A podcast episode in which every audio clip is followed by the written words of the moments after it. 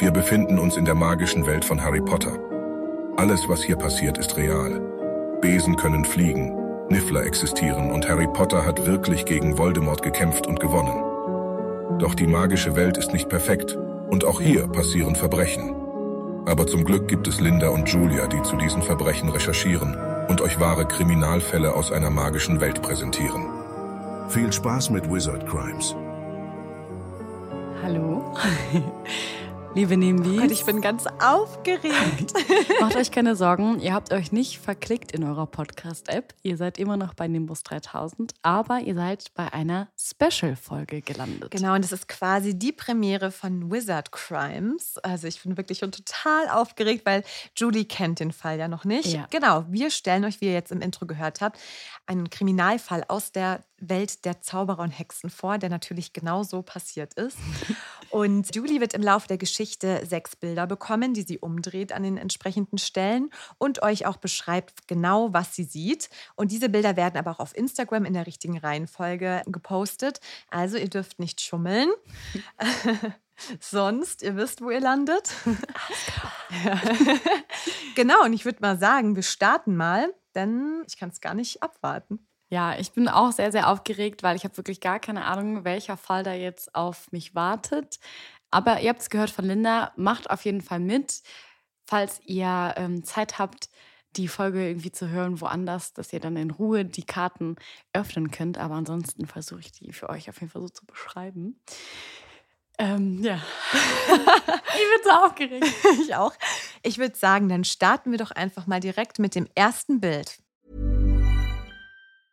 Hey, I'm Ryan Reynolds. Recently, I asked Mint Mobile's legal team if big wireless companies are allowed to raise prices due to inflation. They said yes. And then when I asked if raising prices technically violates those onerous two-year contracts, they said, what the f*** are you talking about, you insane Hollywood ass f- So to recap, we're cutting the price of Mint Unlimited from thirty dollars a month to just fifteen dollars a month. Give it a try at mintmobile.com slash switch. forty-five dollars up front for three months plus taxes and fees. Promoting for new customers for limited time. Unlimited more than forty gigabytes per month. Slows full terms at mint mobile dot com. I'm Sandra, and I'm just the professional your small business was looking for. But you didn't hire me because you didn't use LinkedIn Jobs. LinkedIn has professionals you can't find anywhere else, including those who aren't actively looking for a new job, but might be open to the perfect role, like me. In a given month, over seventy percent of LinkedIn users don't visit other leading job sites. So if you're not looking on LinkedIn, you'll miss out on great candidates like Sandra. Start hiring professionals like a professional. Post your free job on linkedin.com slash people today. Also, ich habe gerade das erste Bild erhalten und umgedreht und es liegt jetzt vor mir. Also ich sehe da ein großes Stadion, ein Quidditch-Feld, würde ich sagen. Denn ich sehe diese Quidditch-Ringe, diese Quidditch-Tore, wodurch geschossen werden muss. Ich sehe einzelne Türme. Das Stadion ist sehr, sehr, sehr, sehr voll. Also es scheint vielleicht etwas wie eine Quidditch-Weltmeisterschaft oder ähnliches zu sein. Auf jeden Fall sind viele ZuschauerInnen vor Ort. Das ganze Quidditch-Feld ist ein bisschen umgeben von Nebel und einigen Vögeln, die da auch sind. Aber mehr kann ich noch nicht sagen. Deswegen bin ich sehr gespannt, wie es jetzt weitergeht. Ja, denn wir befinden uns in Accra und das ist in Ghana. Und in einer historischen Premiere findet die Quidditch-Weltmeisterschaft mhm. zweitausendzweiundzwanzig eben in der wunderschönen afrikanischen Nation Ghana statt. Und äh, vom fünfzehnten Juli bis zum einundzwanzigsten August hat das wirklich die ganzen Herzen von Quidditch-Fans aus aller Welt gefesselt. Und ja, es gab viele oder gibt viele Momente, atemberaubende Szenarien, die ich dir alle dann erklären werde mhm. und hoffentlich bildlich darstellen kann. Ja, Ghana an sich ist ja wirklich ein Land der reichen Kultur mit beeindruckenden Geschichten. Das ist einfach der perfekte Gastgeber für diese Quidditch-Weltmeisterschaft. Mhm. Und ja, die Veranstaltung ist eben nicht nur ein sportliches Ereignis, sondern auch eine Feier der ghanaischen Lebensweise und der Kultur, die das Land prägt. Und die Quidditch-Gemeinschaft versammelt sich dann in großer Zahl um die besten Zauberer und Hexen, um eben alle bei ihren taktischen Flugkünsten und ihren Skills anwesend zu sein und sie zu bewundern. Ach, krass. Und in der Weltmeisterschaft, also alles drumherum ist wirklich, das steht für Ghana. Die Eröffnungszeremonie, das ist ein Spektakel aus Farben und Rhythmen und traditionellen Tänzen. Die Klänge von den Djembes und den Trommeln sind in der Luft. Also es riecht wunderbar, es ist eine mhm. mitreißende Energie, alle haben Lust auf diese Weltmeisterschaft. Die Tänzer tragen bunte Gewänder und wirbeln über die Bühne. Und ja, auch die Spieler der teilnehmenden Nation betreten dann das Stadion unter großem Gejubel. Alle freuen sich, alle sind begeistert und ja, bringen ihre Freude und ihre Motivation mit wilden Tänzen zum Ausdruck. Also man kann es quasi schon fast hören, wie es da abgeht. Aha. Und die Zuschauer bringen eben ihre Leidenschaft und ihre Liebe zum Ausdruck, indem sie die Teams mit traditionellen ghanaischen Instrumenten und Gesängen anfeuern. Da gibt es Xylophone und Balafons und die vermischen sich mit den Rufen und Jubelgeschreien, während eben die Zuschauer ihre Favoriten natürlich anfeuern, weil man mhm. ist ja auch ganz klar, ne, pro ein Team. Und ja, die Quidditch-Spieler werden einfach wirklich gewertschätzt dort. Also es ist einfach ein total positiver Vibe, musst du dir vorstellen. Ja, das klingt mega krass. Also Weltmeisterschaft heißt das, kann ich danach fragen, sind da, welche Mannschaften sind dabei und kennt man die Mannschaften auch, die mhm. da antreten tatsächlich? Ja, da komme ich dann gleich dazu. Unter anderem Finnland zum Beispiel oder mhm. Tunesien, also einfach alle Mannschaften, die es quasi auf der Welt gibt. Mhm. Ja, und das ist eben das Schöne, dass die Gastfreundschaft in Ghana so groß ist. Die Einheimischen haben wirklich Tür und Tor geöffnet, um eben den Besuchern auch ihre Kultur zu zeigen und sind ganz herzlich. Und ja, die Fans haben auch die Gelegenheit, dann sich eben mit der ghanaischen Bevölkerung auszutauschen, mhm. die Bräuche zu erleben und sich auch mit den Einheimischen anzufreunden. Also es ist wirklich ein Beispiel für eine wahrhaft magische Verbindung tatsächlich für verschiedene Kulturen. Und dafür steht Quidditch einfach. So, wie es eigentlich sein soll. Das klingt mega. Und das Finale der Quidditch-Weltmeisterschaft ist ja immer ein denkwürdiges Ereignis. Und ja, du hattest es ja schon gerade gefragt, die finnische Mannschaft kämpft gegen die tunesischen Spieler. Mhm. Aber am Ende müssen sie sich geschlagen geben. Aber die Stimmung im Stadion, die ist einfach voller Stolz und Freude, weil alle Spieler ihr Bestes gegeben haben und das Publikum halt mit ihrem Können begeistert haben. Und diese ghanaische Weltmeisterschaft wird eben als Meilenstein in der Geschichte betitelt. Also das ist wirklich ein ganz, ganz wichtiges Ereignis. Sie ist eben nicht nur ein Schauplatz für die ganzen Spiele, sondern auch ein Fest von den Kulturen, mhm. der Gastfreundschaft und der Magie. Und Ghana hat eben ganz klar bewiesen, dass sie eben nicht nur selbst ein begeisterter Teilnehmer war, sondern auch ein erstklassiger Gastgeber. Ich merke schon, das ist auf jeden Fall der Schwerpunkt.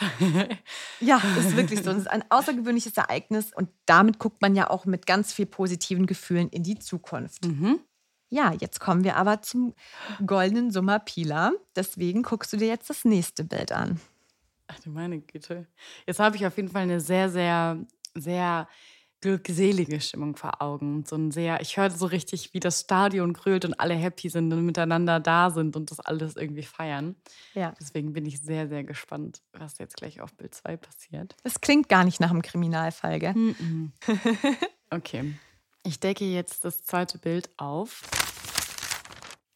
Auf dem zweiten Bild sehe ich ein Tier, aber es ist quasi vergoldet. Es ist ein vogelartiges Tier, genau, das golden ist und vor einem Ast hängt, an dem so Vogelbeeren, so rote Vogelbeeren auch dranhängen, die der wahrscheinlich essen möchte. Und der Vogel, damit ihr euch vorstellen könnt, wie der aussieht, der ist so ein bisschen dickbäuchig und hat einen sehr spitzen Schnabel, aber ein feuerrotes Auge.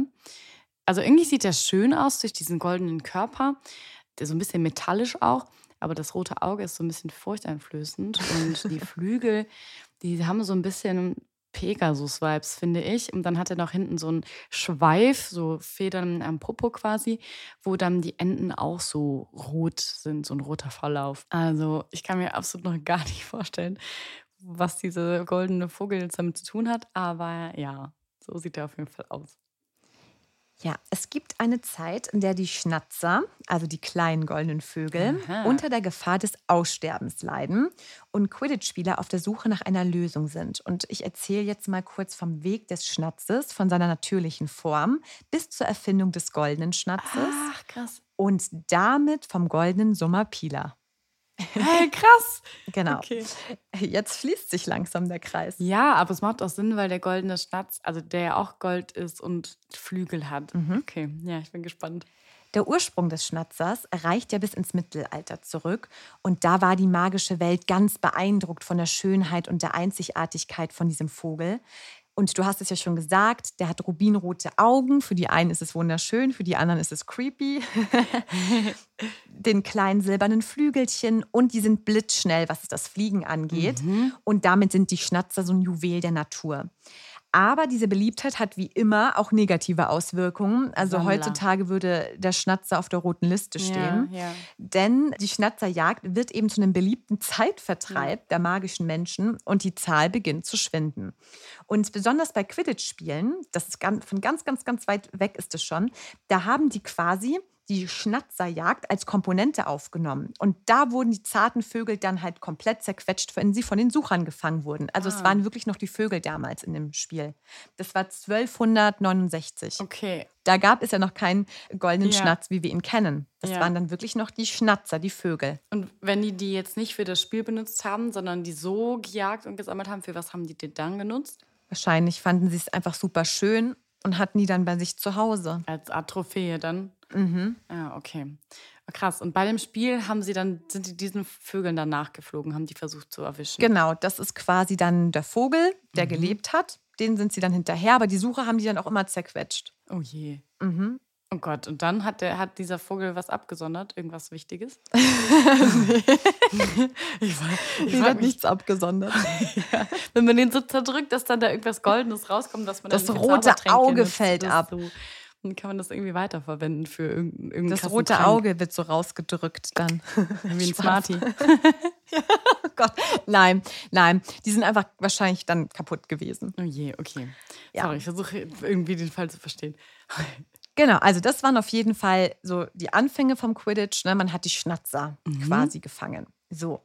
Dann gab es einen ganz smarten Herren, und zwar den Bowman Wright. Das war ein ganz begabter Metallzauberer und selbst begeisterter Quidditch-Fan.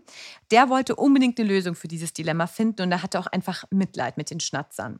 Und im späten fünfzehnten. Jahrhundert, also das ist ja auch schon wieder zweihundert, dreihundert Jahre später, mhm. wird Bowman Wright dann eben als Sohn einer Hexe und eines Muggels in Godric's Hollow geboren. Und er wächst in einer Welt auf, in der der Schnatzer bereits eine gefährdete Art ist. Mhm.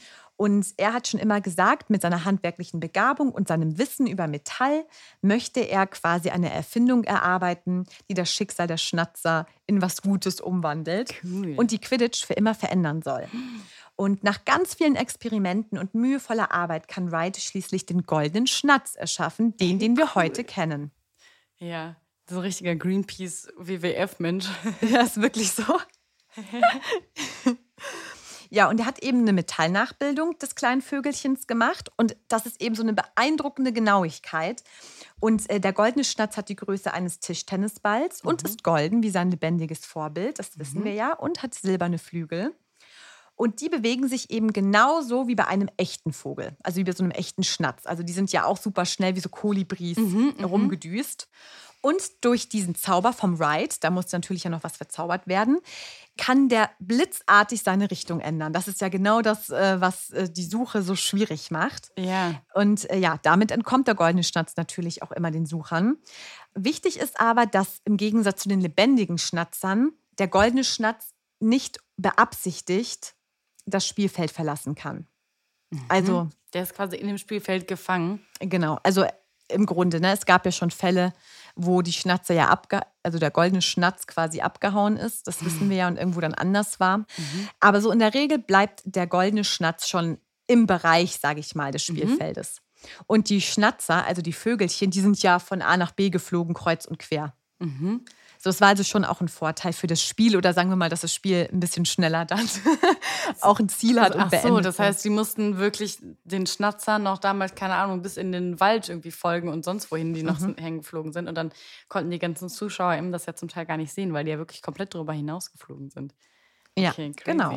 Mhm. Deswegen war natürlich der, ähm, ja, die Erfindung von Bowman Wright ein kompletter Erfolg. Das war ein Kassenschlager. Mhm. Und die Quidditch-Mannschaften in Britannien und auch darüber hinaus, also weltweit, die waren begeistert von dem goldenen Schnatz. Und ja, der hat ja das ganze Spiel revolutioniert, wie du gesagt hast. Also damit gab es ja auch irgendwie einen besseren roten Faden und die Tiere wurden geschont. Mhm. Und eben diese Metallnachbildung wurde dann auch zu einem festen Bestandteil aller Quidditch-Spiele. Und ja, Wright wird durch seine Erfindung berühmt und unglaublich reich.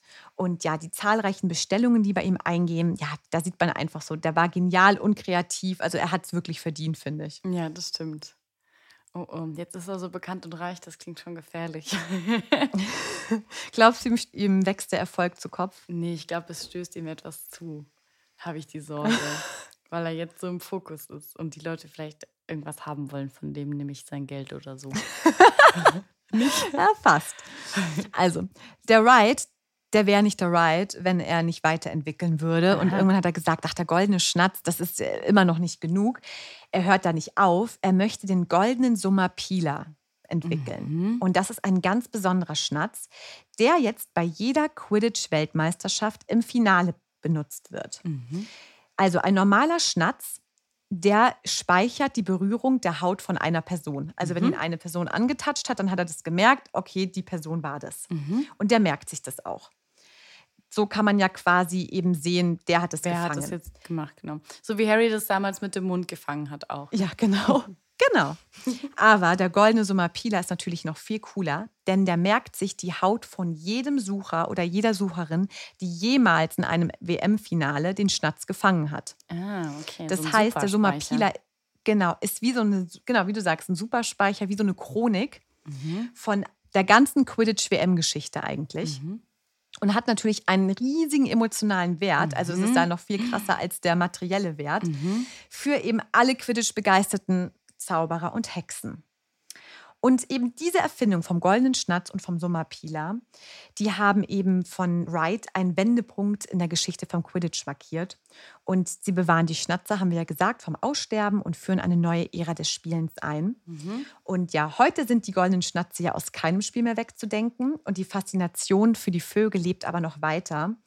Und ja, diese Innovationskraft von dem guten Wright hat einiges geändert. Aber wir wissen ja, was beliebt ist. Das will gestohlen werden. Vielleicht. Deswegen tust du jetzt mal Bild Nummer drei umdrehen. Oha. Okay, krass. Ich bin irgendwie in einer Partyszenerie gelandet. Also ich bin in einem Innenraum und an der Decke hängen große ballonartige Lampen. Es gibt Scheinwerfer, die einen anstrahlen. Äh, überall gibt es so Lichter. Auch hier sind wieder Vögel, die da rumfliegen. Mhm. An den Seiten sieht man wie so, wie nennt man das, wie so Balkone. Also so zwei Etagen hat das mit so großen Empore. Emporen, genau. Mhm. Es sieht auch alles noch eher orientalisch aus, wenn ich das so sagen darf. Ich glaube, dass wir dann vielleicht immer uns da noch immer noch befinden. Hier sind auf jeden Fall super, super, super viele Menschen auch vor Ort, vor allem am Rand. Ich glaube, dass da Tische mit Essen stehen, wenn ich das richtig sehe. Die Leute tragen alle so Gewänder und nur in der Mitte des Partyraums oder dieses Veranstaltungsraums ist es relativ leer. Classic. Die mhm. Leute trauen sich nicht zu tanzen, die sind alle am Rand. Und wie würdest du sagen, ist so die Stimmung? Also ich kann das nicht so genau beschreiben. Auf der einen Seite ist es ja ein Partyraum, es wirkt so partymäßig, deswegen würde ich eher sagen, dass es eine, wie so eine, ja, wie so ein gutes, ein guter Moment ist. Vielleicht ist das so die W M-Afterparty oder so etwas. Aber wie gesagt, es finden, befinden sich nicht so viele Leute in der Mitte des Raumes, was ich ein bisschen irritierend finde. Ja, du warst aber schon ziemlich nah dran. Es ist keine Afterparty, sondern das ist der Vorabend der Eröffnungsfeier der Quidditch-Weltmeisterschaft. Und da hat Ghana zu einem pompösen Ball eingeladen. Mhm. Ah, ja. Und ja, die Veranstaltung hat natürlich zahlreiche, ja genau, schillernde Persönlichkeiten angelockt. Der festliche Saal, a k a dein Partyraum, ist halt eben bis ins kleinste Detail durchdacht und dekoriert. An den Wänden hängen Wandteppiche, farbenfrohe. Da sind Szenen aus der Geschichte des Quidditch in lebendigen Farben mhm. dargestellt. Von der Decke hängen glitzernde Kronleuchter. Ja. Der ganze Raum ist in einem warmen Licht und es ist eine ganz magische Atmosphäre. Und du hast ja auch die Tische angesprochen. Die sind ja mit eleganten Tischtüchern gedeckt. Die sind auch in den ganzen Farben von den teilnehmenden Mannschaften. Es stehen goldene Kerzenständer im Raum. Blumenarrangements gibt es in den Nationalfarben der Teams. Und ja, die ganzen Gäste sind voller Stolz und Patriotismus, aber auf eine gute Art und Weise. Und natürlich gibt es auch Essen. Entlang der Wände gibt es Buffets. Und mhm. ja, da gibt es natürlich alles aus der ghanaischen Küche. mit exotischen Gewürzen und frischen Zutaten. Und es gibt eine beeindruckende Käseplatte. Und ja, das sind einfach alle Käsesorten, die es gibt auf der ganzen Welt. Und äh, ja, du hast ja schon gesagt, der Tanzbereich ist ein wenig leer. Ja. Der ist mit glänzendem Parkett ausgelegt. Und ja, eigentlich sollen die Tanzenden dazu eingeladen werden, sich im Rhythmus der Musik zu bewegen. Aber klar, die Leute sind ein wenig schüchtern. Ja. Ja, und es ist aber auch keine jetzt mega Partymusik, so, sondern so leise, stimmungsvolle Musik soll das sein. Es ist eine verzauberte Band, die spielt. Ja, und die Klänge füllen den Saal. Also es ist alles wunderschön und sehr elegant, mhm, sage ich mal. Mhm. Und eben auf einer erhöhten Plattform in der Mitte des Saals haben die Ehrengäste und Organisatoren ihren Platz eingenommen, um ah. das Geschehen zu beobachten. Ah, ja. Und da führen sie auch wichtige Gespräche. Also alles in allem ist der Saal opulent und sehr elegant. Und jedes Detail ist sorgfältig durchdacht, um den Gästen eben ein unvergessliches Erlebnis zu schenken. Mhm. Und natürlich muss ja die Zaubereiministerin dabei sein. Und das ist Hermine Granger-Weasley. Und die hält eine inspirierende Ansprache und erwähnt eben auch den goldenen Summa Pila. Mhm. Und sie betont da nochmal ganz klar, wie besonders das ist. Und auch sie hebt nochmal die Faszination dafür ähm, hervor. Und ja, dass dieser Summa Pila ja auch Mittelpunkt des Abends ist. Und Hermine ermuntert auch die Gäste, dass man den Summa Pila aufmerksam beobachtet und dass man seine Anwesenheit wirklich genießen soll. Mhm. Weil es ist eben eine... Ja, es ist ein Symbol quasi für den Quidditch-Sport und für das, ja, für einfach für eine ganz, ganz lange Tradition. Mhm. Und das Schöne ist ja, unter Staunen und Raunen wird der Summa Pila schließlich in die Lüfte entlassen, ja. im Saal und saust los. Und die Anwesenden applaudieren und mhm.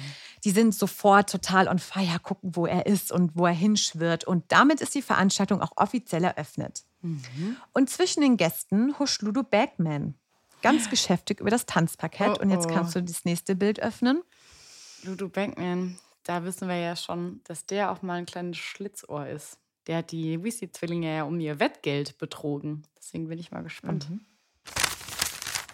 Ich habe jetzt das nächste Bild umgedreht und es hat für mich direkt so einen Postercharakter. Vielleicht erinnert ihr euch, wenn ihr auch damals aus so Teenie-Zeitschriften euer Poster rausgeholt habt, was so gefaltet war. Dann hat das auch diese Faltknicke noch. So sieht das gerade auch aus. Und auf dem Poster zu sehen ist ein Kind. Es trägt eine braune Hose und dann eine gelb, braun oder dunkelrötliche gestreiftes Oberteil. So eine Schuluniform, also darunter auch so ein Hemd, wie die das immer haben, mit so einer Krawatte. Hat wirklich eisblaue Augen, blondes Haar, ist so ein bisschen ein rundliches Gesicht. In der einen Hand hält es einen Stock und schaut sehr, sehr zielstrebig nach vorne. Da ist so ein Ball auch, der durch die Luft fliegt. Und ganz in der Mitte des Posters, mitten quasi auf dem Körper drauf, ist irgendwie eine Biene. Mhm. Und generell befindet sich dieses Kind irgendwo draußen. Also da wehen auch so ein paar Blätter durch das Bild, wie so, wenn Herbst ist und gerade so ein Wind das Laub aufgepustet hat. Und steht auf der Wiese und im Hintergrund sind viele, wie heißen diese Spitzbäume nochmal? Genau, auf jeden Fall sehr irritierend finde ich auf jeden Fall diese Biene. Wer könnte das sein, diese Figur, dieses Kind? Das Kind? Ist das Ludo Bagman als Kind? Mhm. Ach, echt? Mhm. Aha. Okay. Und weißt du, warum das die Wespe drauf hat? Ach, Wespe ist das gar keine Biene.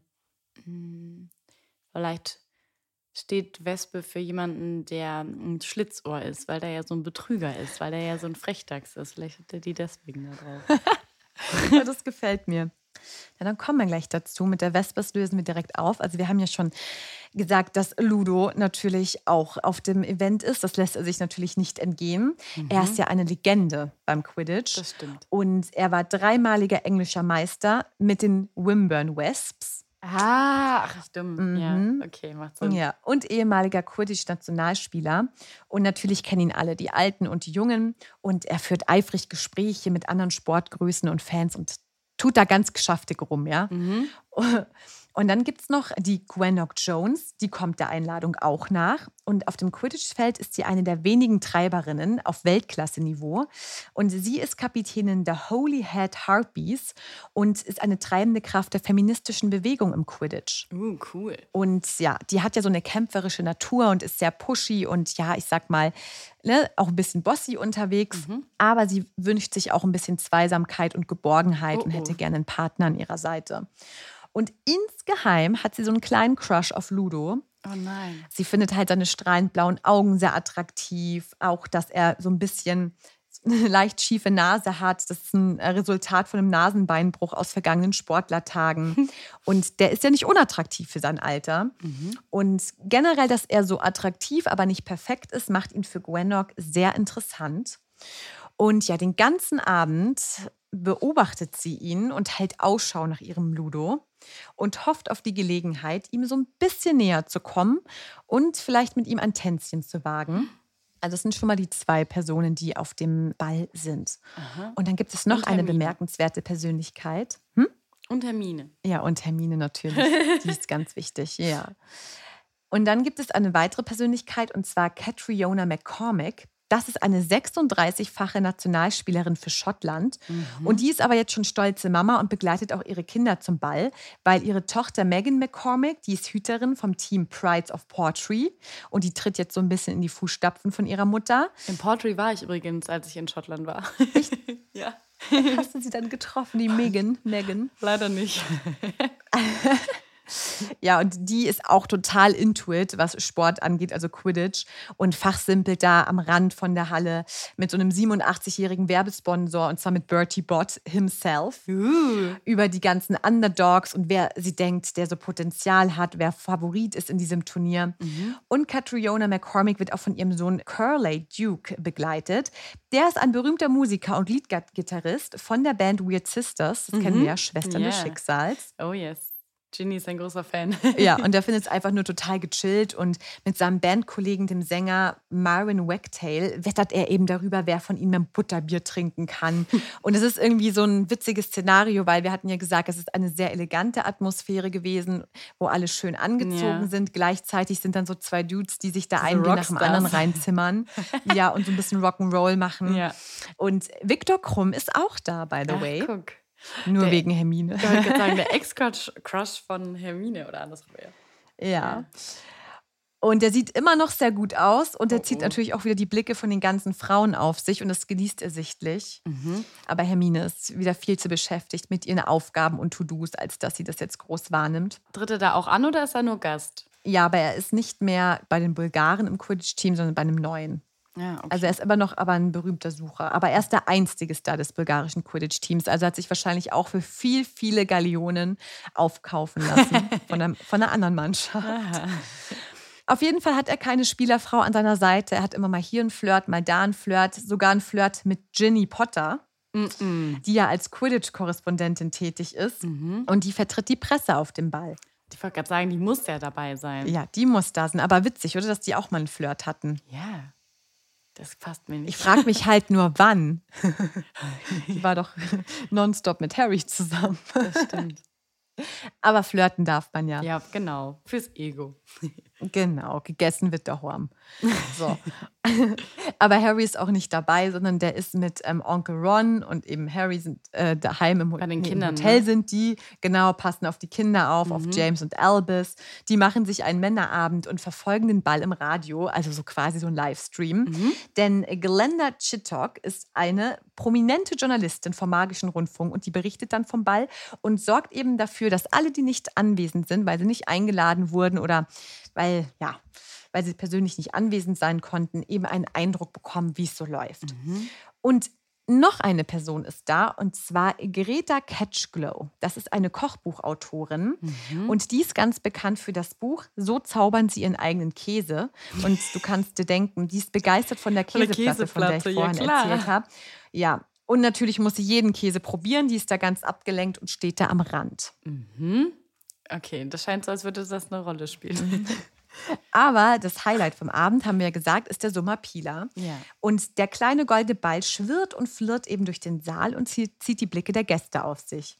Und jeder versucht ja einen Moment so zu finden, wo er den erwischt mit seinen Blicken oder vielleicht sogar einen kurzen Moment, wie er so schwerelos einfach nur schwebt, ohne so schnell und flatterig. Mhm. Und manche mutigen Zauberer versuchen auch, ihn zu fangen, indem mhm. sie einfach so schnell hochgreifen. Aber er entwischt immer. Also der ist viel zu schnell. Mhm. Also insgesamt muss man sagen, ist der Abend einfach total ein schillerndes Zusammentreffen, wo A bis Z Promis anwesend sind, mehr A als Z. Und ja, das Hauptthema ist eben die bevorstehende Quidditch-Weltmeisterschaft. Und da werden halt nochmal Beziehungen und Tuschelthemen lebhaft mhm. diskutiert. Und es gibt mhm. natürlich auch ein bisschen Gossip. Aber insgesamt Insgesamt, und das ist das, was wir ja schon am Anfang gesagt haben, es ist einfach ein ganz positives Miteinander. Also da gibt es keine komischen Momente. Mhm. Aber wer könnte denn einen goldenen Summa Pila besser fangen als sein biologisches Vorbild, der goldene Schnatzer, der Vogel? Aha. Aber der walnussgroße Vogel, der ist ja viel, viel zu klein, um den Summa Pila Ach, etwas so anhaben winzig. zu können. Ja, weil... Ähm, Der Summa Pila ist nämlich vier Zentimeter groß. Mhm. Und die kleinen Schnatzer sind mini. Wie haben die die dann früher gefangen? Das ist ja mega krass. Ja, kein Wunder, dass man die zerquetscht. Die sind ja, ja schon zerquetscht, wenn man sie einmal berührt. Ja. Also auf jeden Fall kurz gesagt, ein kleiner Schnatzer kann es ja natürlich nicht mit einem Summa Pila aufnehmen. Von der Geschwindigkeit ja, aber eben nicht von der Kraft. Mhm. Genau, aber viele kleine Schnatzer können ja es mit dem Summa Pila mhm. aufnehmen.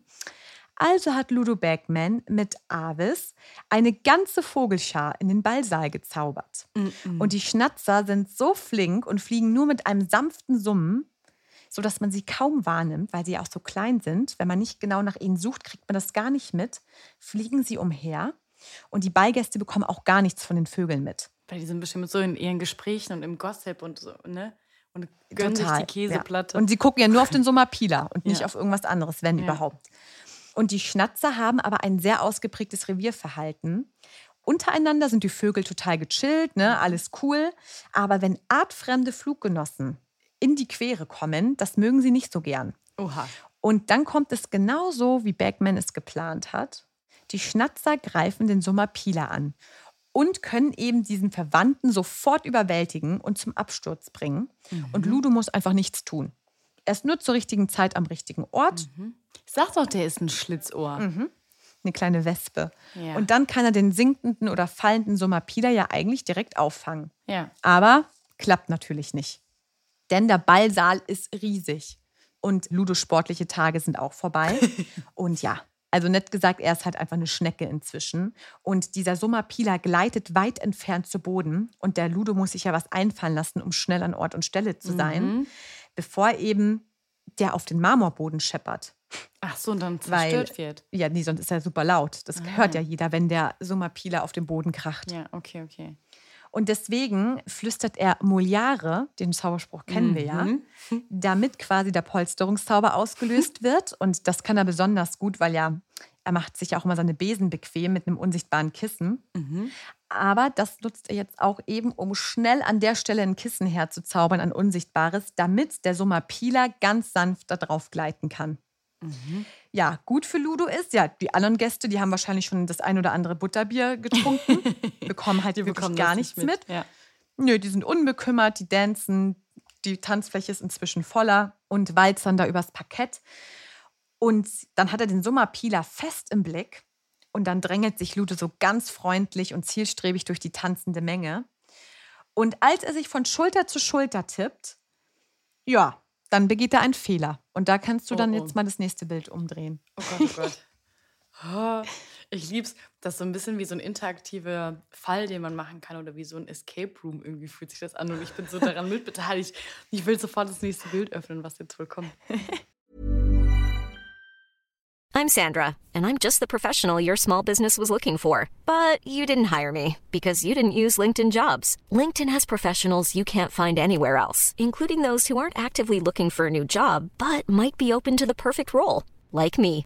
In a given month, over seventy percent of LinkedIn users don't visit other leading job sites. So if you're not looking on LinkedIn, you'll miss out on great candidates, like Sandra. Start hiring professionals like a professional. Post your free job on linkedin dot com slash people today. Oha. Also, auf dem nächsten Bild zu sehen, im Vordergrund, ganz im Fokus, sind zwei Personen.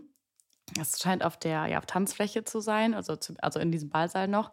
Im Hintergrund sieht man noch ein paar andere Personen. Und ich glaube, dass das Ludo Bagman ist, denn er hat auch dieses wasserstoffblonde Haar. Er ist mittlerweile ja ein bisschen älter als das Kind auf diesem Poster und trägt auch da wieder ein so orange-gelbes Oberteil, eine braune Hose. Und vor ihm steht eine Frau, die nach seiner Hand greift. Sie trägt so ein mm, bordeauxfarbenes Kleid mit so goldenen Verzierungen drauf, eine goldene Kette, einen relativ strengen und hohen gebundenen Zopf, goldenen Schmuck und greift halt mit einer Hand nach seiner und schaut so ein bisschen darunter. Es sieht aus, als würde sie ihn zum Tanzen auffordern. Ist das die eine, die so einen Crush auf den hat? Die jetzt mit dem mhm, Tanzen will? Die Gwenog Jones ist ja. das. Denn Ludo hat einen Fehler gemacht. Er hat im Vorbeigehen aus Versehen die Gwenog gestriffen. Und das ist für die Gwenog ein magischer Moment. Ein Blick, oh der verzaubert, ja, für sie halt. Mhm, mh. Und als ehemalige Treiberin heißt es für sie halt klatschen oder geklatscht werden. Mhm. Sie muss die Chance ergreifen. Also hat sie umgehend reagiert und sofort den Ludo zum Tanz aufgefordert, ja. wenn er schon so dasteht. Ja, und für Ludo ist das aber eigentlich gar nicht so blöd, weil mit dem Tanz ist das vielleicht der schnellste Weg zum Sommerpila.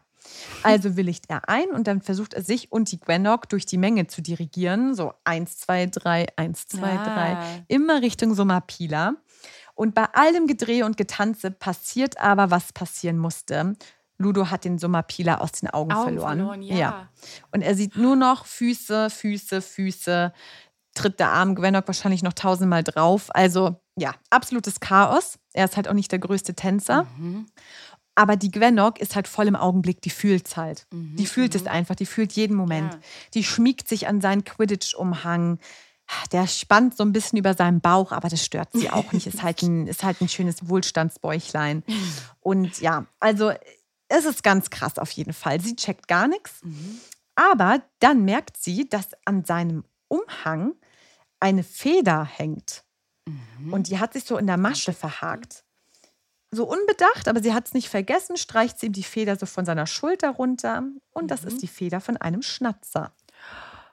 Ah, von diesen Vögeln, mhm. okay. Genau, aber sie hat es, wie gesagt, sie hat es halt nicht so aktiv wahrgenommen, sondern das war eher so, ja, ne, habe es nicht vergessen, mhm. aber war jetzt auch nicht relevant. Aha. Ja, und der Ludo ist halt gar nicht bei der Gwenog, sondern wirklich nur beim Sommerpila und denkt sich so, oh Gott, ich muss den jetzt finden, ich muss ja. den finden. Aber sie versucht die ganze Zeit so innigen Blickkontakt aufzubauen. Das ist so eine ganz unangenehme Situation. Und ja, Ludo will den Sommerpila haben, aber er ist auch nur ein Mann. Und lässt sich dann von ihr hinreißen. Ja, und sie ist auch super attraktiv und ja, ja sehr hübsch aus. Also er ist zwar gerade dabei, den größten Catch seines Lebens zu verlieren, aber sie ist ja auch ein Catch, ne? Ich wollte gerade sagen, ist sie auch der größte Catch, der wirklich große Catch in seinem Leben. Ja, und welcher Mann mag das nicht, wenn er so eine anschmachtende Frau im Arm klebt? Mhm. Und dann guckt er in ihre Augen ganz romantisch und sieht so ein Funkeln in ihren Augen. Aber es ist nicht das Funkeln von ihren Augen, sondern er sieht in ihren Augen die Spiegelung vom Sommerpila. Mhm. Und dann ist er sofort wieder zurück im Spiel. Also Blut wieder im Hirn. Direkt wieder reagieren. Und jetzt weiß er, das Objekt seiner Begierde, und das ist nicht Gwenog, ist zum Greifen nah. Und jetzt muss er sie eben nur schonend loswerden. Denn Ludo ist ein Spieler, aber mit Herzen spielt er nicht. Also ist schon, ist schon trotzdem netter. Mhm, ein, ein Frechdachs, aber jetzt auch kein Betrüger. Sagen, schon ein Betrüger, ne? Das kann man schon nicht sagen. Ja, aber nicht bei Frauen. Aber nicht aber bei beim, Frauen. Beim, beim Spiel und Wetten, okay. Mhm. Ja. Und dann hat Ludo natürlich wieder einen Genius-Einfall. Dann nimmt er seinen Zauberstab und muschelt Aguamenti. Mhm. Und dann kommt Wasser aus der Spitze von seinem Zauberstab. Und dann kommt auf seiner Hose ein nasser, dunkler Fleck. Oh, damit es aussieht, als hätte er sich eingepinkelt, damit sie von ihm genau. abschreckt. Und dann macht er so eine auf gespielte Peinlichkeit. So, oh ja, Entschuldigung, oh, das war jetzt echt ein Fauxpas. Und die Gwenog ist einfach nur perplex. Also die ist so voll ungläubig, aber hat auch irgendwie Mitleid. Also alles, Nein. was man halt nicht haben will. So ja, eine Mitleid, ja, ja, ja. so Ekel. So ein bisschen angeekelt ist sie, verdutzt. Also sie weiß gar nicht, wie sie reagieren soll. Und ja, der Ludo wendet sich dann auch direkt von ihr ab und sie bleibt so ein bisschen fassungslos zurück. Mhm. Und da sind noch wenige Meter, die der Ludo quasi vom äh, Summa Pila entfernt hat. Und ja, dann sagt er sich so, einmal bücken und beherzt zugreifen, und dann hat er es. Und als er ihn in seinen Händen endlich hält, fertigt er mit Geminio ein Duplikat an und entlässt die Kopie wieder in die Luft. Er ist ja nicht dumm. Mhm. Ich finde es auch spannend, dass die Gwenog ihm nicht hinterher guckt eigentlich, weil ich denke mir auch so, wenn da sich jemand einstrullert. Aber ich glaube, sie hat sich einfach abgewandt, weil es unangenehm war. Ja, ich weiß auch einfach, war sie zu perplex, um das zu machen, und wusste erst, was ist hier gerade passiert. Ja. Hoffentlich war es nur Urin. Ja. Vielleicht hat er sich auch gefreut, sie zu sehen, denkt sie. Naja. Gut, machen wir weiter mit dem Sommerpila. Also, es ist ja jetzt so eine Kopie in der Luft. Mhm. Aber das Duplikat ist optisch wirklich eine eins zu eins Nachbildung. Mhm. Aber der falsche hat halt jetzt nicht so die besten Flugeigenschaften und kann halt mit dem Original gar nicht mithalten. Der fliegt langsam, der macht keine schnittigen Richtungswechsel. Mhm. Und ja, es dauert nicht lange. Und ich habe ja gesagt, ein paar Zauberer versuchen ihn immer so zu fangen, immer weil sie es witzig ja. finden. Und dann ja, und dann jetzt. Es dauert gar nicht lang, und der Erste hat ihn dann gefunden. Aha. Und ja, dann fliegt der Schwindel halt direkt auf. Und das Getuschel ist riesig. Und ja, Ludo nutzt die Unruhe, smart wie er und ist, abzuhauen. Und macht sich dann aus dem Staub. Na klar. Mhm. So, im mhm. Chaos verborgen. Ja, wie konnte das passieren? Wer steckt überhaupt dahinter? Wurde auf dem Ball ein falscher Summa Pila präsentiert? Und vor allem, was weiß Hermine Granger-Weasley? Mhm. Das Problem ist ja, wenn der Summa Pila weg ist, ja, was wird dann für die Quidditch-Weltmeisterschaft im Finale genutzt? Ja.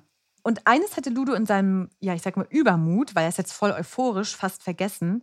Er hat die Unruhe nochmal genutzt für seine Zwecke und hat im Rausgehen dann, so, also als er rausgegangen ist, hat er seinen Zauberstab geschwungen und hat Alohomora gesprochen und hat dann alle Fenster zum Saal geöffnet. Um die Vögel zu und befreien. Alle Schnatzer sind davon ja, geflogen. Genau. Und damit sagen, sind ja die Beweise ja weg. Rum. Genau, wollte ich gerade sagen. Aber keiner merkt, dass die Fenster auf einmal alle auf sind, dass ein frischer Wind reinkommt. Ja, ich glaube, es ist einfach nur Chaos. Ja, okay. Einfach nur ja, Chaos ja, ja. da.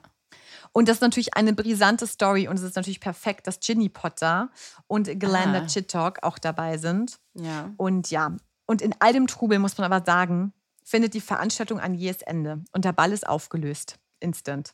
Und alle Gäste treten den Heimweg an, weil die Auroren sofort eintreffen und mit den Ent- Ermittlungen beginnen. Mhm. Mhm. Okay.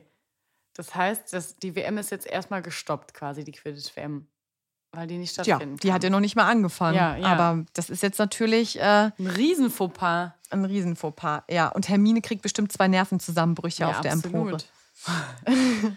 Ja, aber dann kommen ja die Auroren, und die sondieren erstmal die Lage und gucken, was ist passiert. Und jetzt mhm. öffnest du das nächste Bild.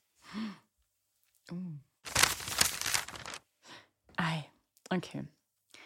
Auf dem nächsten Bild sehe ich einen Steinboden. Und darauf ist Wasser. Und deswegen spiegelt sich das ganze Licht. Irgendein, es ist sehr, sehr viel Licht spiegelt sich da von irgendeinem Raum. Und auf diesem Boden liegt ein goldener Vogel, ein Sommerpila vielleicht.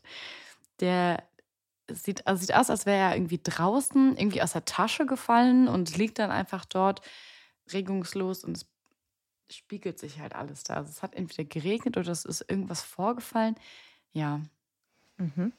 Neben dem Sommerpila, was ich glaube, wenn der das ist, ist noch so was anderes auf dem Boden. Das sieht so ein bisschen aus wie Schneereste oder sowas. Oder ja, sowas in der Art. So wie, vielleicht ist das, vielleicht war da Schnee, das ist geschmolzen. So sieht das Echt, aus. Warte, das muss ich selber angucken. Oder Glasscherben. Ich weiß es nicht. Ja, es ist auf jeden Fall, sehen sie ja erstmal, also die Auroren, wenn sie quasi so die Lage einmal überblicken, eine Wasserpfütze auf der Tanzfläche mhm. und einen bewusstlosen Schnatzer. So, und da denken ah. sie sich so, hm, komisch. Also es ist ein Schnatzer, mhm. also ein Vögelchen, mhm. der eben in dieser Wasserpfütze liegt. Und den passenden Abdruck zum Schnatzer finden die Auroren auf der Fensterscheibe drüber. Und das Fenster steht offen. Ah. Es scheint also, als hätte der Schnatzer Pech gehabt und es hat die Scheibe übersehen und ist dagegen gekracht. Mhm, mhm. Achso, natürlich ist es auch ein Schnatzer, und weil das ist ja keine Kugel, sondern ein Vogel. Das andere ist ja eher kugelförmig, ne? Mhm, genau. Und das heißt, sind das dann da Glasscherben, wenn er dagegen geknallt ist? Das weiß ich tatsächlich gar nicht. Aber es sieht wirklich aus wie geschmolzener Schnee. Aber ich ja. glaube, in Ghana gibt es keinen Schnee. Ja, deswegen, wer weiß, was da vorgefallen ist. Irgendein Zauberspruch. Aha. Oder, oder der Ludo hat sein Wasser irgendwie, hat irgendwie ein falsches Wasser gezaubert und es wurde Schnee. Naja, so, dann haben die Auroren sich schon gedacht, das ist alles irgendwie ein bisschen komisch, wir befragen jetzt mal Zeugen und Zeuginnen und Alibis müssen überprüft werden, weil dann können ja die ersten Verdächtigen auch direkt ausgeschlossen mhm. werden. Beispielsweise die Weird Sisters, also der Curly und der Myron, mhm, die haben so viel Butterbier getrunken, dass ja, die waren so direkt Hangover, also die mussten schon die Party abbrechen, mhm. weil sie an die frische Luft mussten und kurz in Magen entleeren. Oha. Und die Kauch Das hatte ich ja auch gesagt, die Kochbuchautorin, die Greta Catchglow. Die Käsefrau. Ja, die Käsefrau. Die war auch mit der Käseplatte verschmolzen. Mhm. Die war keine Sekunde von dem Abend weg vom Buffet mhm. und hat sich ein Käse nach dem anderen reingepfiffen und mit allen Gästen über die Zauberrezepte gesprochen, mhm. die sie da so hat. Aber ja, ihr Abend war einfach nur Cheese. Aber auffällig war ja so ein bisschen der Ludo Bagman. Mhm. Der kam nämlich über den roten Teppich und war ja noch unter den anwesenden Gästen. Aber dann nicht mehr, als der Ball aufgelöst wurde. Da war er dann weg. Mhm. Und er ist ja eigentlich schon so jemand, der immer das Rampenlicht sucht mhm. und vor allem ja, sich für kein Autogramm zu schade ist. Und er wollte die Aufmerksamkeit ja eher suchen, als sie zu meiden. Mhm. Und das war so das Erste, wo sie gedacht haben, ah, das ist ein bisschen merkwürdig. Und auch als Ministeriumsleiter der Abteilung für magische Spiele und Sportarten war es ja auch so, dass der Bagman ja viel über Politik spricht, mit Persönlichkeiten aus Sport und mit verschiedenen Bereichen. Also er ist ja schon auch eine relevante Person, mhm. die so vernetzt und so weiter. Aber Aber niemand konnte sich daran erinnern, wirklich ein Gespräch mit ihm gehabt zu haben. Also ja, das war dann auch schon so ein bisschen... Da fiel er schon auf. Genau, fiel auch schon auf. Und dann gab es halt noch die Pressefotos, die Ginny gemacht hat. Mhm. Das waren ja so, die haben sie gleich direkt ausgewertet. Und da hat man eben auch Bertie Bott gesehen, wie er eben so die Tanzmoves auspackt. Also der ist ja schon uralt. Der hat richtig ja. einen, der hat die Sohle zum Rauchen gebracht. Let's twist again. Na, na, na, na, na. Er hat sich noch irgendwie so einen crazy Bertie Bott reingeknallt, damit er noch richtig auf Fahrt kommt. Ist echt so, dass so Special Bertie Botts immer dabei.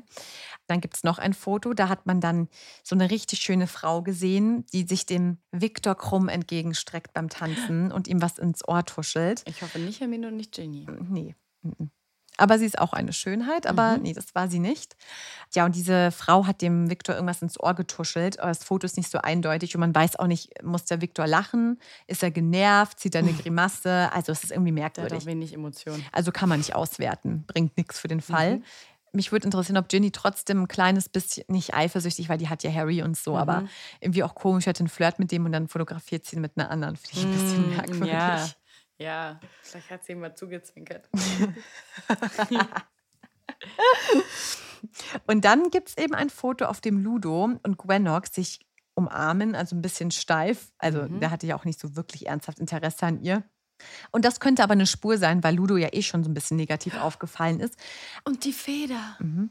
Also gehen sie jetzt auch zu Gwenog und wollen sie ein bisschen zur Rede stellen. Oha. So, wie hat ihnen die Party gefallen? Was haben sie mit Ludo besprochen? Gibt es irgendwelche Details? Ja, und die Gwenog ist aber sehr kooperativ. Ich glaube, das ist auch so ein bisschen der verletzte Stolz, weil... Ja. Äh, sie wollte ihn ja unbedingt und dann lässt er sie stehen. Der, die, also, ja. ja. Ist schon übel. Aber sie ist trotzdem auch kein Biest, weil sie erzählt nichts von der nassen Hose. Okay. Also sie, sie findet es selber wahrscheinlich so peinlich, dass sie das nicht mal irgendwie erzählen will. Sie will ihn nicht vorführen. Ja. Und sie will den okay. Ludo auch irgendwie nicht blamieren, was ich eigentlich ganz cool von ihr mhm. finde. Aber sie kann sich noch an die Vogelfeder auf seinem Umhang mhm. erinnern. Sag ja, die Feder, ja. Und damit ist die Spur natürlich super heiß. Und Ludo ist der Hauptverdächtige im Fall vom gestohlenen Summerpila. Und die Auroren lassen Bagman sofort beschatten und warten auf eine Gelegenheit, um ihn zu überführen. Und die Gelegenheit kommt auch sehr schnell. Denn am Abend findet das Viertelfinale des Gastgebers Ghana gegen Indien statt. Und Bagman hat Tickets. Und während er das Spiel im Stadion verfolgt, durchsuchen mhm. die Auroren sein Hotelzimmer. Oh, ist ja doof. Ja, der ist einfach richtig dumm. Er ist wahrscheinlich zu sehr davon ausgegangen, dass mit seinem Trick, dass er einfach Aluhumora macht und die Fenster öffnet, dass wirklich alle Schnatzer fliehen können. Dann hat das ja gar nicht mehr gecheckt, ob wirklich alle Beweise vernichtet worden sind. Ich glaube, er war da ein ja. bisschen zu Aber naiv. Einen Deppen gibt es immer. Ja. Auch wieder wahr. Okay. War nicht die herzte, hellste Kerze, das kleine Vögelchen. Und ja, dann finden die Auroren natürlich den Summerpila. Mhm. Und an dem Summerpila hängen ganz kleine Federhärchen. Oha. Also das ist auch schon so, hey, warum, warum ist das so? Mhm. Und der ist übersät mit Kratzern, kreuz und quer. Und die passen ja genau zu den, den Schnäbeln von den Schnatzern. Ja, mhm. weil die den ja alle geschnappt haben. Genau. Und es passt jetzt alles zusammen. Und Ludo ist ein Dieb. Und noch während Ghana dreihundertzwanzig zu hundertsiebzig gegen Indien gewinnt, wird Ludo auf der Tribüne abgeführt. Also richtig oh. unangenehm. Mega unangenehm. Vor allem in so einer Position als so krasser Quidditch-Spieler. Einfach nur unangenehm. So, ja. ja. Und er leugnet auch erst gar nicht, weil es ist eh klar, was mhm. Sache ist. Und er gesteht auch direkt alles. Aber es ist schon bitter, dass eben so ein ehemaliger Quidditch-Star und jetzt auch Ministeriums, ja, Leiter von der Abteilung mhm. für magische Spiele und Sportarten, ich meine, man weiß ja, wie wichtig Quidditch ist, also er hat ja eine krasse Verantwortung gehabt, mhm. der ist einfach so tief gefallen. Und Ludo hat doch eigentlich alles, wovon Hexen und Zauberer träumen, oder? Ja, der hat Ruhm, der hat Titel, der hat ja auch Geld, der hat eine Position. Deswegen frage ich mich auch, warum wollte der das klauen? Also ist er einfach immer noch so korrupt? Wollte er das einfach, das Geld einfach haben? Was denkst du? Also ich hätte mir das nur vorstellen können, dass er, wie gesagt, der ist ja so ein, so ein gewiefter Typ, der ja auch die Weasleys da betrogen hat und das Geld dann einbehalten hat. Ich glaube, dass er halt einfach sehr, sehr geldgierig ist und dass er dieses Ding, was halt einfach so einen hohen Wert hat, vielleicht gerne verkauft hätte, um dann das Geld sich einzusacken. Oder, ja doch, weil das hat ja so einen krassen Wert, ne? Die ganze Chronik ist ja da dran. Auf der anderen Seite allerdings, sobald er den berührt hat, habe ich gedacht, vielleicht ist er dann auch mit in dieser Chronik aufgenommen, vielleicht wollte er auch irgendwie Teil davon sein, ich weiß es nicht. Ja, erzähle ich dir mal kurz was zu Ludo an sich. Also es nennen ihn ja alle Ludo, aber eigentlich heißt er ja Ludovic Bagman. Mhm. Und er ist ja der geborene Spieler. Also man weiß nicht genau, wann er geboren wurde. Es ist nicht überliefert, aber es muss so ungefähr neunzehnhundertvierundsechzig gewesen sein. Und ja, als hätten seine Eltern damals schon geahnt, was mal aus ihm werden würde, also den guten Teil, haben sie ihm eben den Namen gegeben, der vom lateinischen Begriff ludere abstammt. Da sind es wieder die Namensbedeutungen. Mhm. Und das heißt übersetzt eben spielen. Aha. Und so war es halt auch Schicksal, dass er dann eben ein gefeierter Quidditch-Spieler wurde bei den Wimborne Wasps.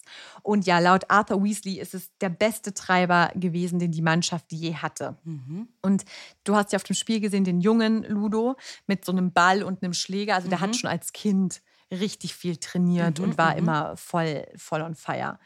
Und als er quasi im Team war, haben die dreimal in Folge die Meisterschaft gewonnen. Und er ist ja auch noch Teil der englischen Quidditch-Nationalmannschaft. Mhm. Also der ist wirklich sehr umtriebig. Ja, ein Haustier. Genau, aber von seinem einzigen Ruhm sind ihm nun gebrochenes Nasenbein und sein Quidditch-Umhang geblieben, der immer mehr über den Bauch spannt. Also schon so ein bisschen so ein gefallener Held auf jeden Fall. Okay. Mhm.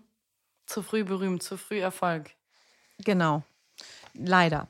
Und er hatte auch tatsächlich eine Rolle im ersten Zaubererkrieg. Der begann ja neunzehnhundertsiebzig und ist ja einundachtzig beendet worden, als Voldemort versucht hatte, Harry zu töten. Mhm. Und als Lord Voldemort dann gestürzt war, wurde Ludo von dem Rat für magisches Recht vor Gericht gestellt, weil er Informationen über das Zaubereiministerium an einen Todesser weitergegeben haben mhm. soll. Also er war schon immer so ein bisschen, ne, so shady unterwegs. Mhm. Also Ludo meinte dann so, er wusste gar nicht, dass es ein Todesser war, der hieß Rockwood. Und Rockwood war ja ein Freund von seinem Vater. Und ja, der hatte Ludo überredet, ihm die Informationen zu geben. Und als Gegenleistung hat er dann eine Stelle im Ministerium versprochen bekommen. Mhm. Mhm. Also fängt er schon wieder gut an. Und Barty Crouch Senior, das ist ja der Leiter der Abteilung für internationale magische Zusammenarbeit, der hat versucht, eben Bagman schon für das Vergehen ins Zauberergefängnis nach Azkaban zu stecken.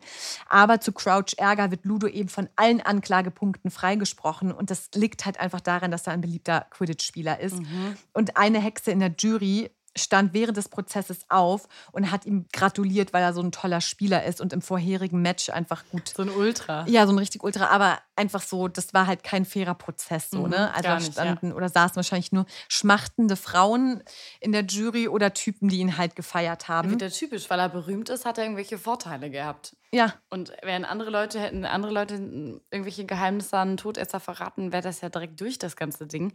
Aber aufgrund seiner Berühmtheit hat er dann da diese, ja, sanftere Behandlung genossen. Ja, Und es haben sogar welche in der Jury während dem Prozess ihm zugejubelt. Das finde ich auch richtig krass. Schräg. Naja, aber so wie es war, Ludo wurde halt nie wieder mit den Todessern in Verbindung gebracht. Also man mhm. hat ihn auch nie mehr beschuldigt. Und ja, nicht nur das, er ist trotzdem Leiter der Abteilung für magische Spiele und Sportarten geworden. Obwohl man halt auch nicht weiß, wie genau der Aufstieg da so passiert ist. Aber man kann schon dazu sagen, klar, er hat Quidditch gespielt, ne, hatte ja auch Kenntnisse davon, mhm. dass er dann die Position erreicht hat. Aber auch irgendwie krass, dass er versehentlich Informationen halt eben weitergegeben hatte, um den Job zu bekommen. Mhm. Da muss man sich dann doch wundern, dass er sich nicht so wirklich Mühe gibt bei so einem Job. Ne? Also so Verantwortungsbewusstsein hatte er einfach noch Gar nie. nicht. Mhm. Aber er hatte ja auch nie Konsequenzen. Also. Ja, da kommst du halt gut mit durch dann. dreißig können sie. Ja, genau. Und dann gab es neunzehnhundertvierundneunzig ja die Quidditch-W M in England. Mhm. Und das hat ganz klar gezeigt, dass Ludo seinen Job nicht sonderlich ernst nimmt. Die Organisation der Quidditch-Weltmeisterschaft war gesponsert übrigens von Butterbier, Kürbissaft, Gringotts und dem Nimbus zweitausendeins. Die nächste wird von Nimbus dreitausend gesponsert.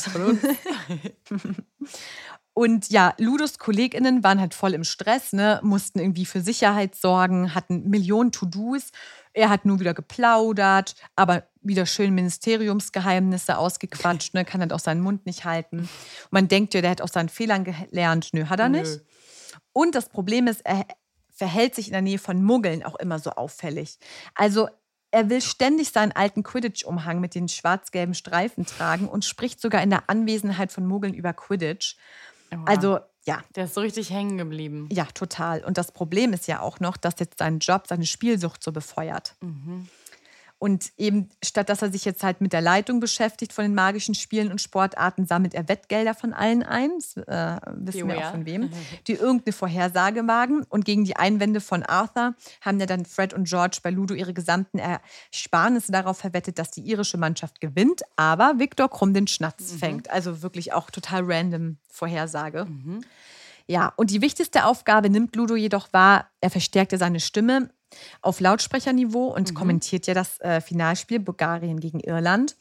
Und ja, die irische Nationalmannschaft gewinnt dann mit hundertsiebzig zu hundertsechzig Punkten. Und ja, das bulgarische Nationalteam, obwohl Viktor Krum den Schnatz, Schnatz fängt. Also genau yes. das, was die Weasleys halt auch okay. gesagt haben. Und deswegen stünde den Weasley-Zwillingen das Geld ja auch eigentlich zu, was die ja auch zum Beispiel als Investition haben wollten für ihren Zauberer-Scherzladen. Genau.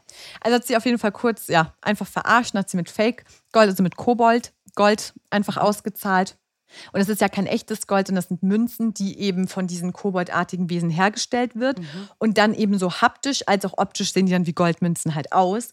Aber sie besitzen eine besondere Eigenschaft. Sie lösen sich einfach auf und verschwinden dann komplett. Das ist so krass. Ja, gefälschtes Geld einfach. Das gibt es ja auch. Also bei uns, dass Leute dann, ja. ja. Aber Karma is a bitch. Nach dem Schlusspfiff bei der W M wurde Ludo von einer Gruppe Kobolde im Wald in der Nähe vom Stadion eingekesselt, weil er ganz, ganz viel Geld sich geliehen hatte, aber nie zurückgezahlt. Mm, der hat wahrscheinlich auch krass über seine Verhältnisse gelebt. Ja. Und die Kobolde haben Ludo dann das gesamte Geld abgenommen, das er bei sich hatte. Und ja, die gingen davon aus, dass es nicht genug war, um die Schuld zu begleichen. Und Ludo irrt dann durch den Wald, völlig unwissend, dass das Lager von einer Gruppe Todesser terrorisiert wurde. Ja, und du weißt ja noch, nach dem finalen Spiel bricht ja dann ein Aufruhr auf, ja. als dann Todesser die Zelte von Zauberern und Hexen und einer Muggelfamilie angreifen. Mhm. Genau, das war ja dann eben das Thema, wo dann so ein Tumult war. Und dann war Winky, die Hauselfe, beschuldigt worden und sowas, genau. Genau.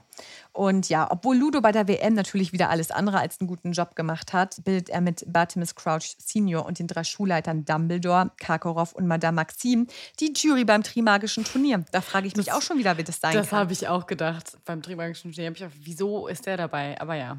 Ja, das passiert halt alten, weißen Magiern ziemlich einfach. Und ja, als Ludo sich ja in Hogwarts aufhält, finden die Kobolde ihn und ja, fordern halt das restliche Geld ein und machen hier Schulden eintreibend, quasi die Peter Zwegerts der Zaubererwelt. Aber er kann sie ja dann nicht bezahlen, weil er den Großteil seines Geldes beim Spielen wieder verloren hat. Und in der Zwischenzeit glauben ja Fred und George, dass Bagman ihnen das Gold aus, also dieses Fake-Gold aus Versehen gegeben mhm. haben. Und immer wieder haben sie ihn ja freundlich auf den Fehler hingewiesen. Die sind so lieb. Ja, die sind so nett. Mhm. Aber er hat alles ignoriert und er findet immer so blöde Ausreden. Und irgendwann wird er ja wütend und sagt dem Weasley-Zwilling, ja, ihr kriegt das Geld nie mehr und ihr seid zu jung zum Spielen und tschüss. Mhm. Und Bagman spielt aber munter weiter. Und als doch Harrys Name aus dem Feuerkelch gezogen wird, ist Ludo begeistert und plant dann auch die Kobolde zu bezahlen, indem er darauf wettet, dass Harry das, das Trimagische ja. Turnier gewinnt. Ja. ja, und da fängt er dann auch wieder an zu schummeln. Kurz vor der ersten Aufgabe fragt er den Harry, ob er ein paar Tipps haben will, wie er am ungarischen Hornschwanz mhm. vorbeikommt. Aber Harry lehnt es ja ab und ja, während der Aufgabe übernimmt Bagman natürlich die Rolle des Kommentators und gibt Harry trotz der Verletzungen volle Punktzahl. Also ich verstehe es nicht, wie der Typ so viel Einfluss haben kann, aber... Das ist wahr. Ja, so ist es. Bei reichen, ruhmvollen Menschen. Ja, und für die finale Aufgabe hat Bagman ja die alleinige Verantwortung, den Champions des Labyrinths zu zeigen.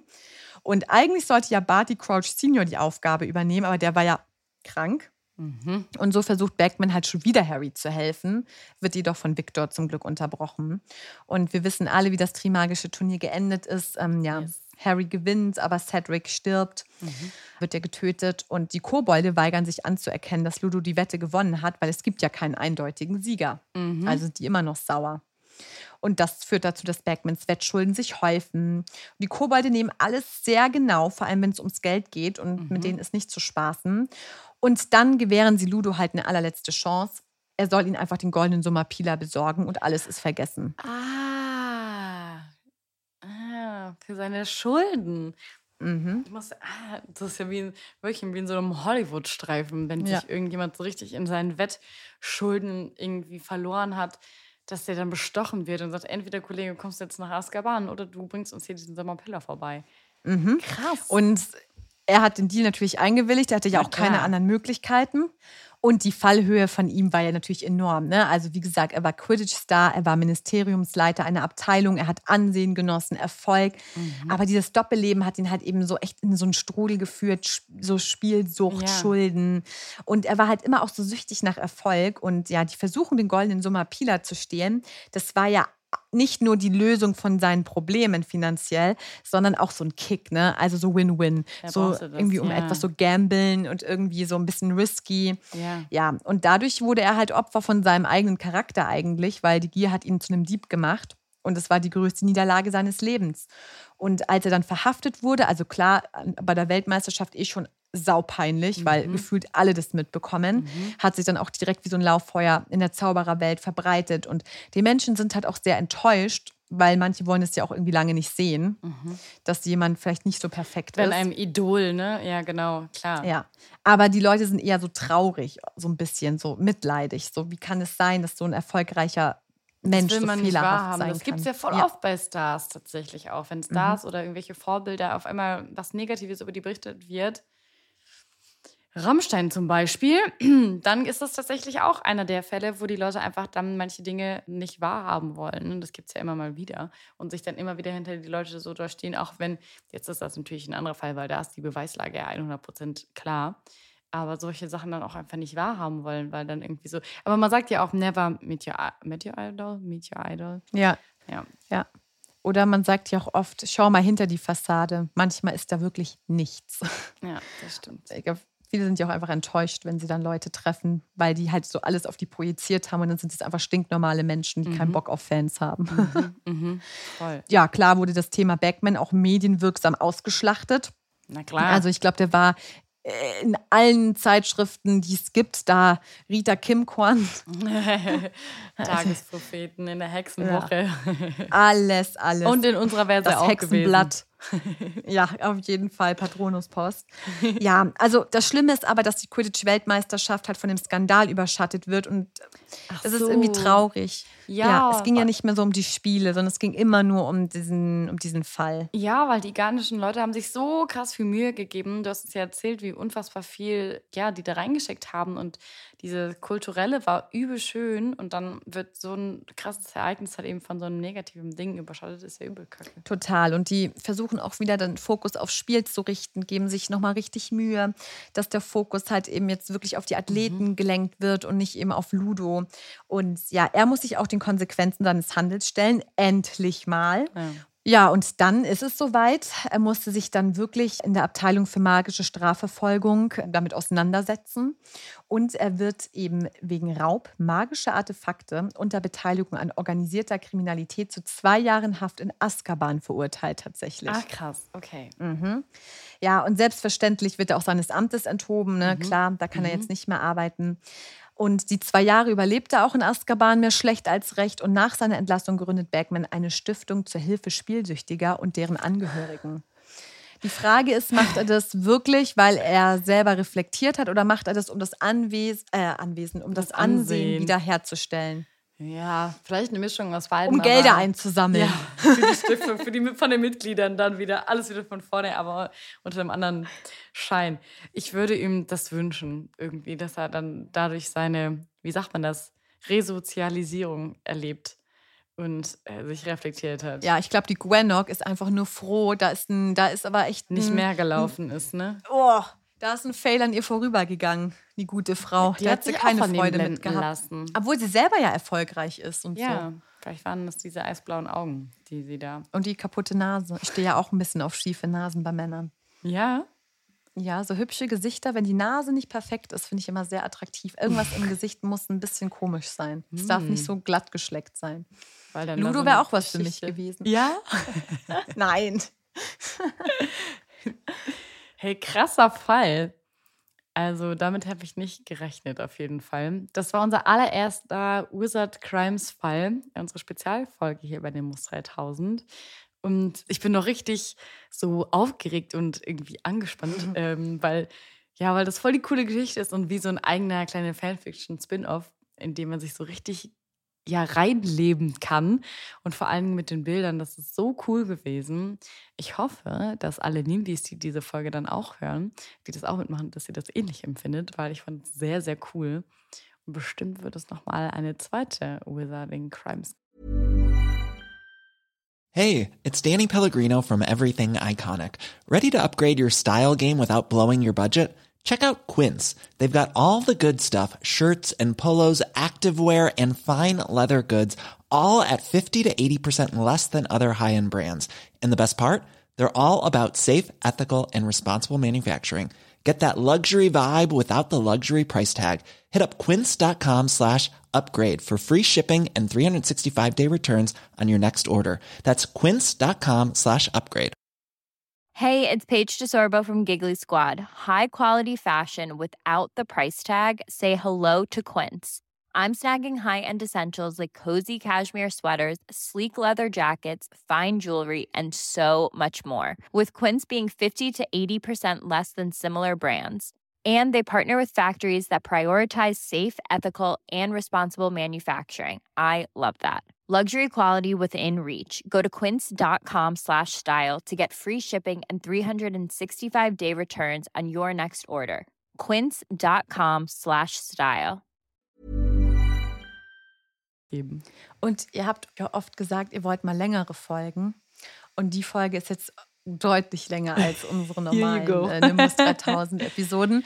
Von daher, da könnt ihr euch richtig schön Zeit nehmen und euch diesen Kriminalfall anhören. Vor allen Dingen voll schön auch nochmal die einzelnen Harry Potter Charaktere, zwar noch, also das waren ja wirklich wahre, wahre Geschichten, die so kennenzulernen. Also die, die Charakterstory von ihm ist ja die, eine wahre Geschichte, auch wenn jetzt der Fall. Aber das finde ich auch nochmal cool, das so das damit einzuarbeiten. Naja. Crazy. Ich fand's richtig cool. Also, liebe Nimbis, lasst euch, wenn ihr Unsinn macht, nicht erwischen. Seid nicht so dumm wie Ludo. Jetzt wollen wir wissen, nach unserer ersten Folge von Wizard Crimes, liebe Nimbis, wie hat euch dieses Format, dieses Special denn gefallen? Wir freuen uns natürlich, wenn ihr uns wieder Feedback gebt und wie immer unter der Folge direkt in die Kommentarspalte schreibt, uns auf Instagram schreibt, D M, Sprachnachricht, alles, wo ihr uns erreicht. Wir sind auf jeden Fall gespannt, wie ihr es fandet. Und wir würden auch gerne wissen, was denkt ihr denn? Wie geht die Geschichte mit Ludo Bagman wirklich aus? Also sehen wir das positiv, wird ihr wirklich resozialisiert durch die zwei Jahre in Azkaban, die, wie wir ja wissen, sehr, sehr hart sind. Und mit der Gründung der Stiftung, das ist ein ernst gemeintes Projekt und er will wirklich seiner Spielsucht nachgehen und den Menschen helfen. Oder ist das alles nur ein Schein und eine Fassade, um genau da weiterzumachen, wo er aufgehört hat?